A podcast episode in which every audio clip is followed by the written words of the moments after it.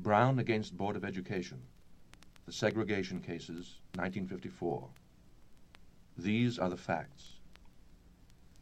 During the turbulent Reconstruction period following the Civil War, the Southern states, in developing their public school systems, generally established separate schools for Negroes and for whites.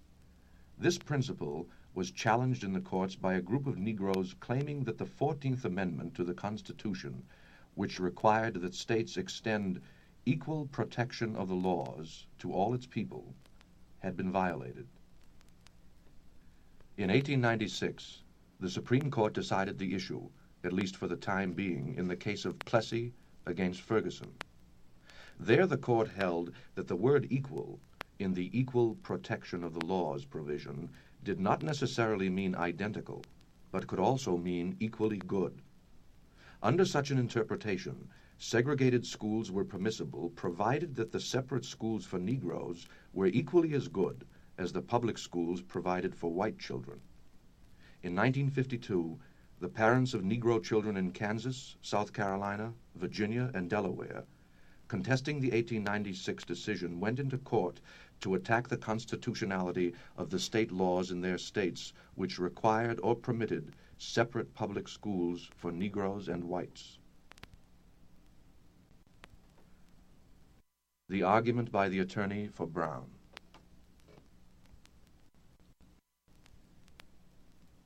May it please the court. The decision in Plessy against Ferguson was incorrect and should no longer be considered the law of the land. The Constitution of the United States requires that state laws apply equally to everyone. It is therefore manifestly unconstitutional for laws to distinguish in any way between Negroes and whites. States may not pass laws, therefore, requiring or permitting local school boards to establish one set of schools for whites and another set for Negroes.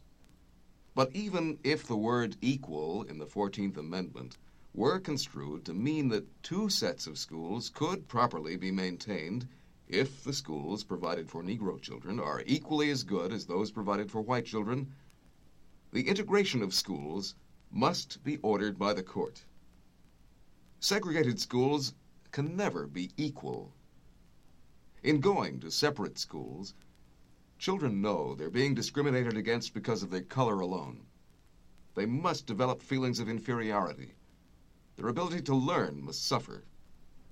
They therefore cannot achieve the same education as white children.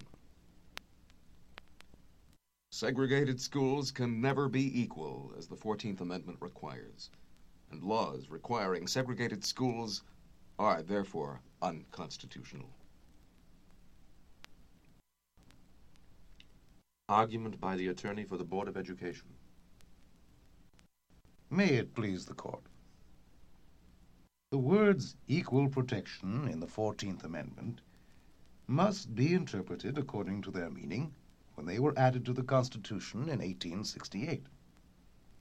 In 1868, schools were not integrated and at the time no one thought that they ever would be.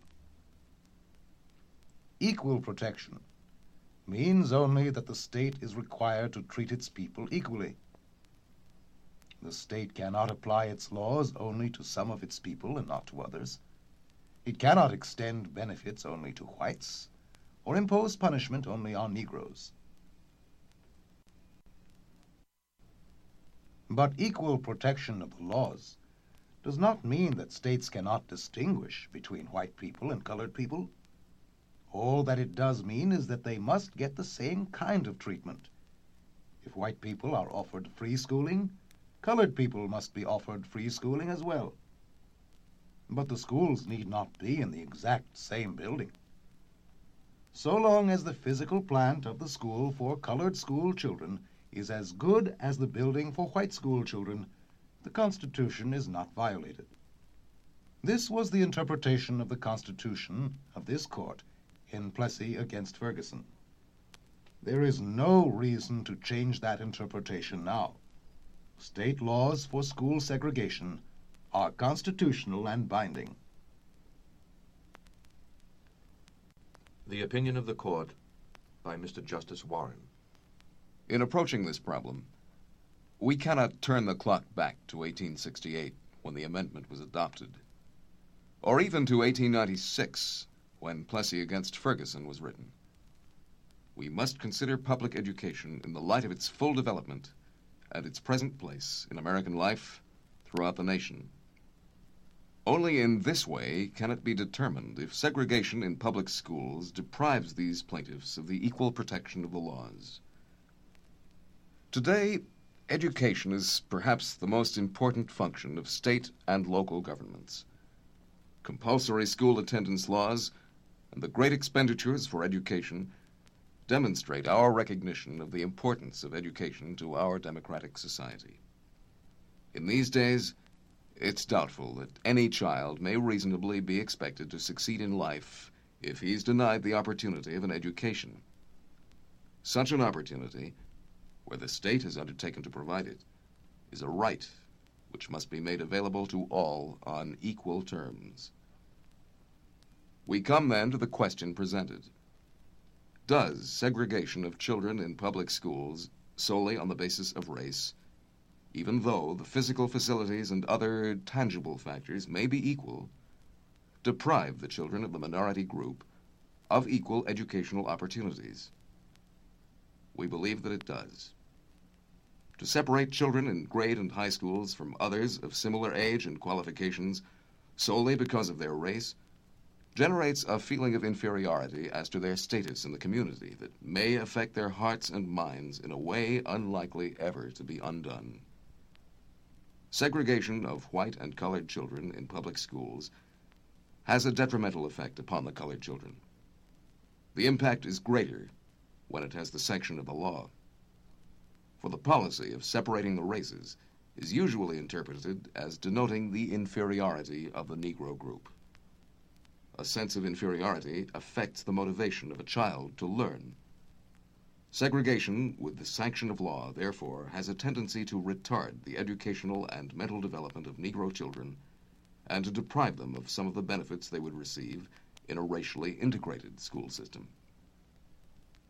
Whatever may have been the extent of psychological knowledge at the time of Plessy against Ferguson, this finding is amply supported by modern authority.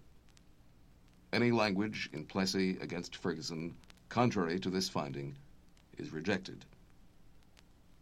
We conclude that in the field of public education, the doctrine of separate but equal has no place. Separate educational facilities are inherently unequal. Therefore, we hold that the plaintiffs and others similarly situated for whom the actions have been brought are, by reason of the segregation complained of, deprived of the equal protection of the laws guaranteed by the 14th Amendment.